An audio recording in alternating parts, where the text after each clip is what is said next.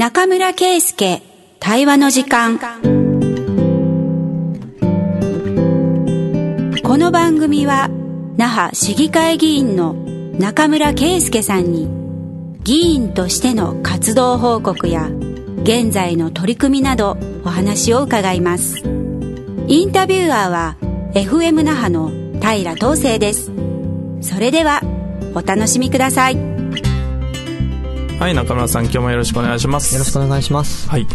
日はですねあの早速ゲストの紹介なんですけど、はい、沖縄がん教育サポートセンターから代表の徳本さんに来ていただいております。徳本亮太さんよろしくお願いします。はい。沖縄がん教育サポートセンターで代表をしています。徳本亮太と申します。よろしくお願いします。よろしくお願いします。最近お会いしまして。はい、はい、僕まあいやいやですけど、那覇市で講座を持っているんですよ。いやいやって言わないではい。はい、いやいやは余計ですね。はい、はい、あのー、なんて言うんでしょう。これから市民活動を始めたいとか、うん、あの、始めているけど転換期にあるとかっていう人たちを対象に、お金のこととか、組織のこととか、うん、あと、まあ、そもそも課題ちゃんと捉えてるのかとかっていう、そういうことの講座をもう3年ぐらいやっておりまして、うん、その生徒さんで出会うことができてですね、はい、あこんな活動あるんだって知らなかったので、うん、今日お呼びしたっていう感じです。何時でもやってるんですって。うん、はい。まず、ちょっと、がん教育っていう言葉からちょっと説明してもらいたいなと思っているんです。まあ、がん教育をということを通して啓発をしているという方なんですよ、徳本さん。まずはちょっとがん教育ってどういうもんか、はい、っていうことと、まあ、自己紹介も一緒に。はい、ありがとうございます。えっ、ー、と、まず、このがん教育っていうのは、このまず何をしてるかっていうのが多分疑問に、うん、持ってる方たくさんいらっしゃると思うんですけど、うん、まず一つ目としましては、このがんについてこの正しくこの理解してもらうことで、二つ目としまして、この健康と命の大切さについて、まあ、主体的にですね、子供たちが考えるようにできることを挙げています。うん、なるほど。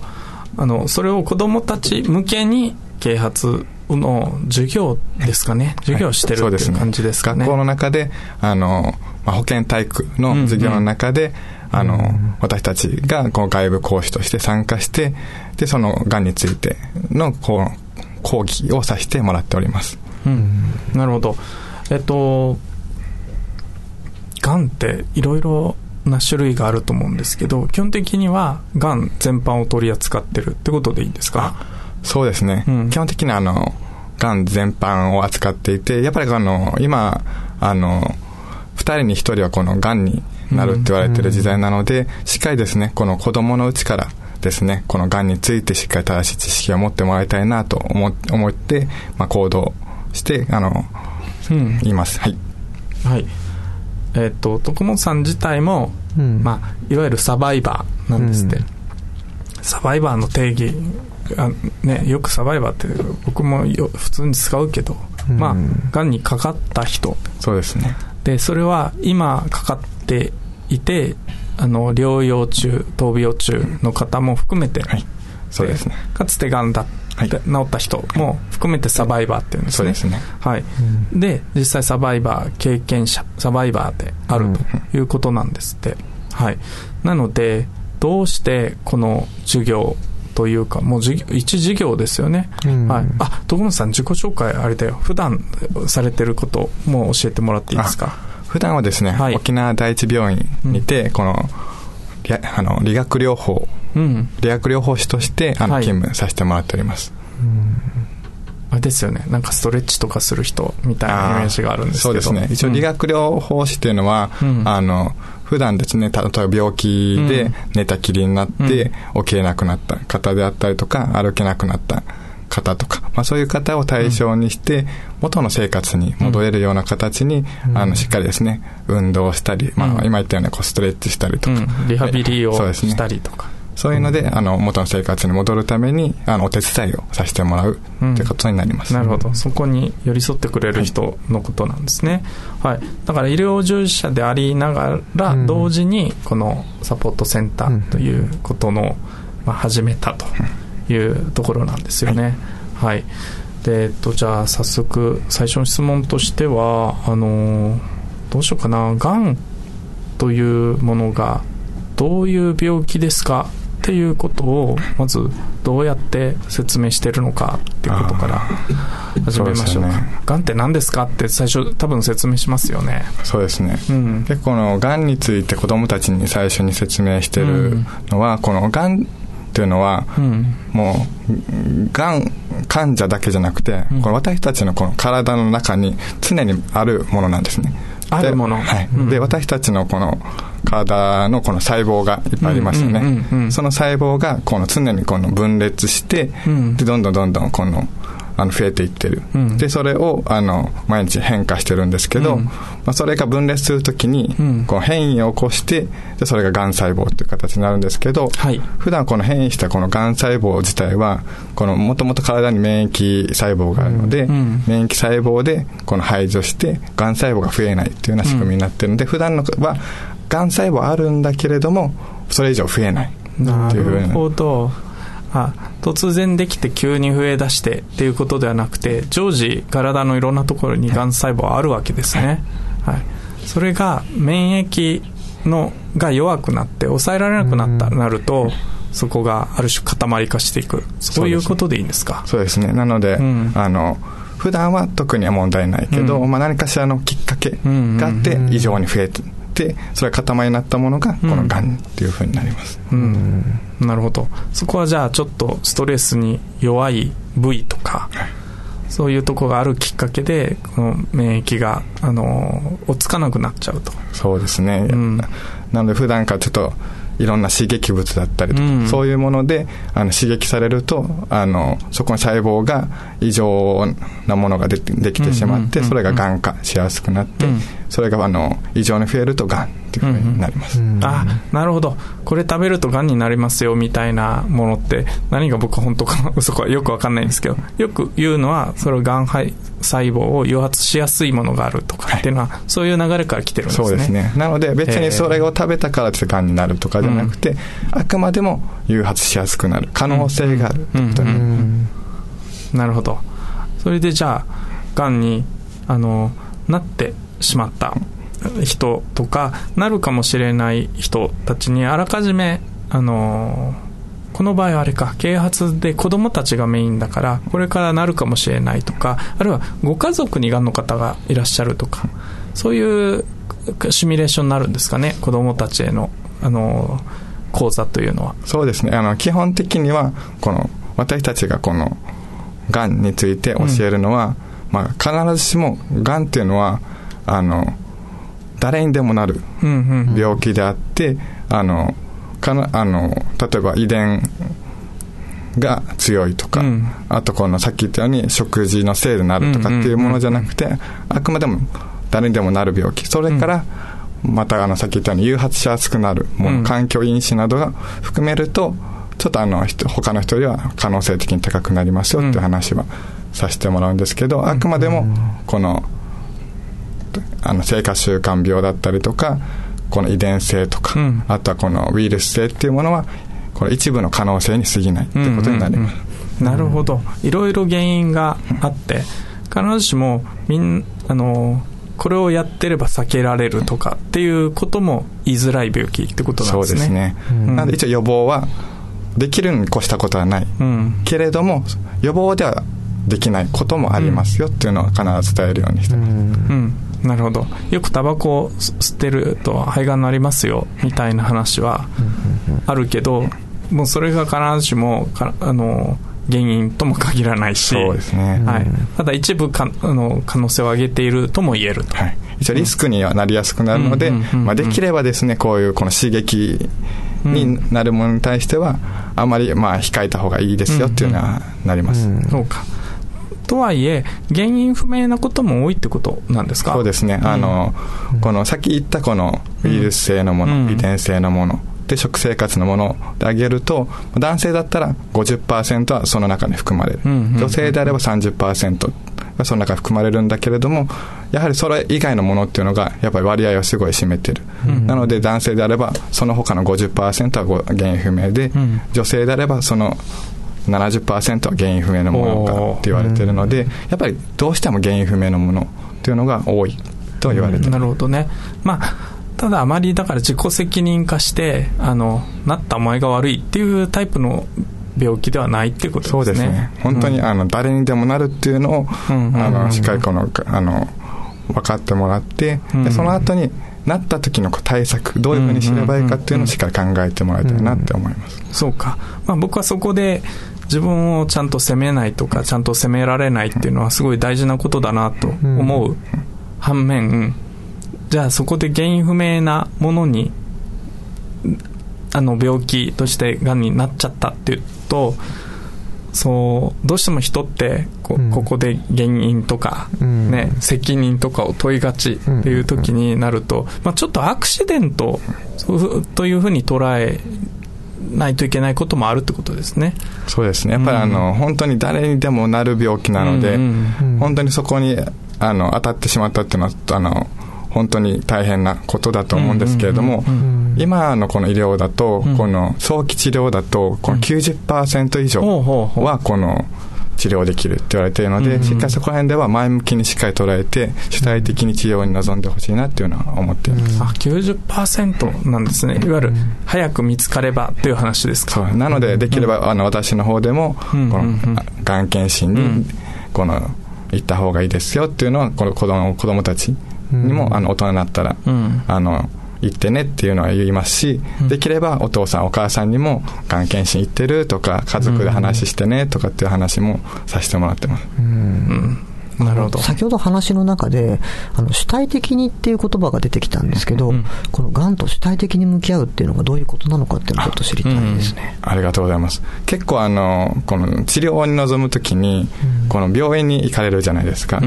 で結構先生の話を、はい、はい、はいって聞いて、うん、で、この治療しますって言って、それで、はい、はいって聞くだけだと、自分が本当に、その治療に本当に任意で、しっかりあの、できてるのかっていうの分からないですし、はい、自分先生の治療方針に不信感があるのに、その治療に臨む出ると、やっぱりこの治療をしてる中で、どうしても不安になったりとか、はい、そのあの本当に大丈夫なのかとか、うん、っていうのに陥ってしまうので、しっかりこの先生とのディスカッション、うん、受け身じゃなくて、うん、こういう治療をしますって言われた時に、あ、なんでこういうふうにするんですかとか、あの自分で話を聞きながら、自分がしっかりこの治療に対して理解して、でその治療でいいんだっていうのを思って、ながら、やっぱ治療に臨むのでは、やっぱりこの治療をしている中でも全然違うなっていうのを私の中で感じていて、できればそこでしっかりこの、自分が望んだ治療をできるように、あの、あとはこの先生の話がしっかり理解した上で治療に臨むことがすごい大事なんじゃないかなって思います。主体的にってそういうところなんですね。うん、あのーとすると、さっき部位にもたくさんバリエーションがあると。がんってね、いろいろながんがあるって話もあったと思いますが、えっ、ー、と、治療方法もそこそこ、あの、バリエーションがあるっていうことなんですか？そうなんですね。うん、がん治療っていうのは、うん、あの、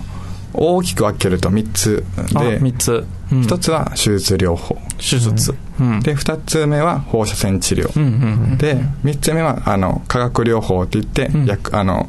抗がん剤治療。そちらの方になりまして、で、結構の、一つ、私の場合は手術療法のみだったんですけれども、手術療法をしながら、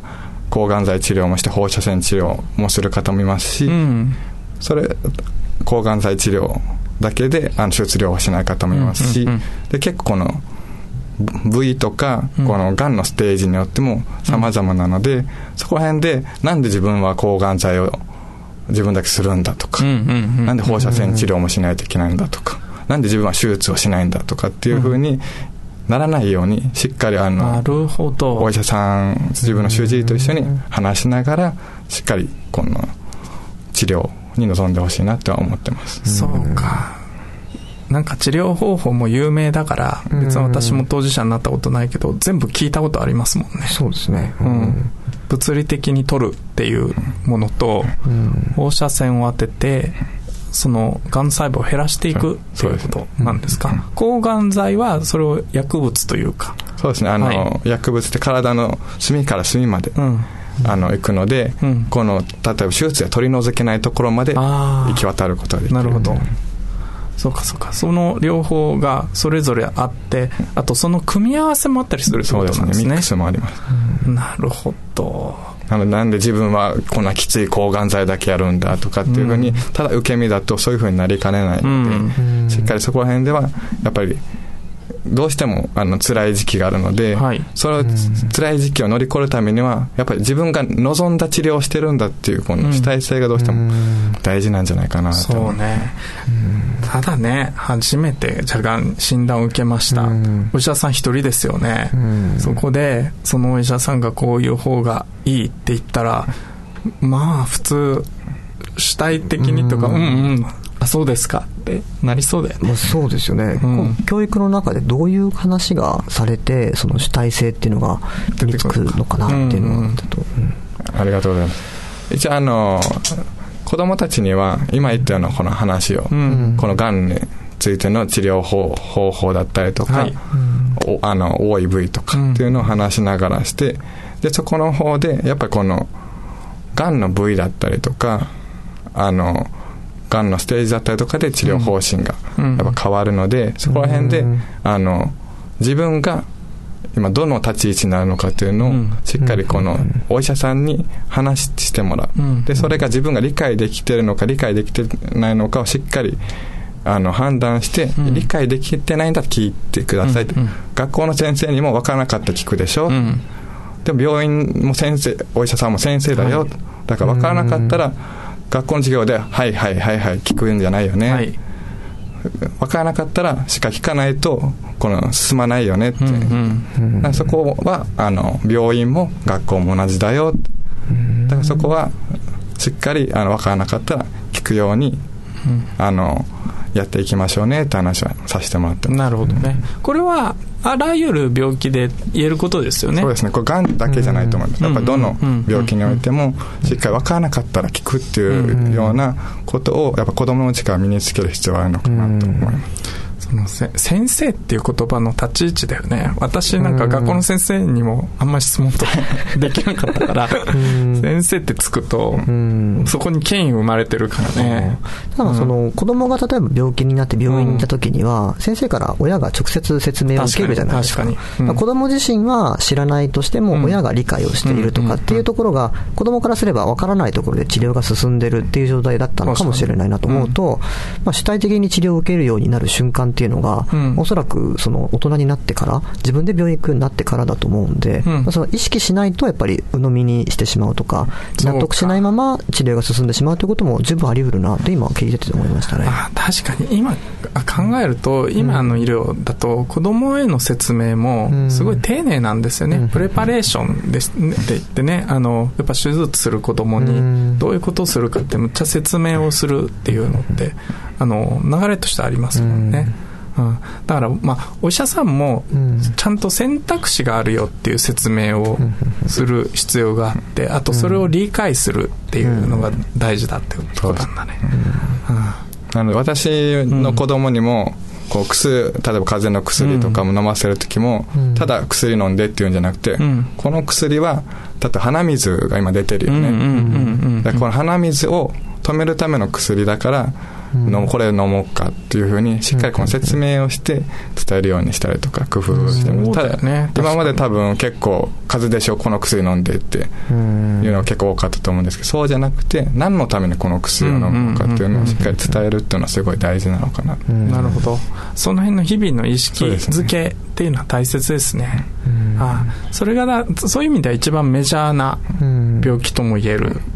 がん。を通してあのがん教育を通して医者とかの対話とかと主体性をどう持ち得るかっていう。そうなんですね。あこの辺り大切なんですね、さっき言ったようにやっぱこの、どうしても上と下っていうあの先生と患者っていう上下関係が生まれるんじゃなくて、しっかりさっきあの言ったように対話できるような、平等だよっていう。しっかり分からなかったらすぐ聞くような形にしてほしいっていうのは、あのしっかりあの話してて、わかあの分からなかったら分かるようにあの、しっかりあの話すようにしてくれるよっていうのは伝えてます、なるほどねあそこで近年でもないですけどここしばらくであのセカンドオピニオンとかみたいな言葉って出てきたじゃないですか。そういう話もされるあそうですね。本当にどうしてもこの先生と話がやっぱりうまくできないとか、うん、本当に大丈夫なのかなってあの、疑問を思えばあの別のお医者さんに聞くこともできる制度もありますよって話もさせてもらってます。うん絶対怖くてできないなと思って僕 いかに今自分が主体性がないのか。病気に対して。体ですからね、うん、最終判断自分がするしかないですもんね。そうだよね、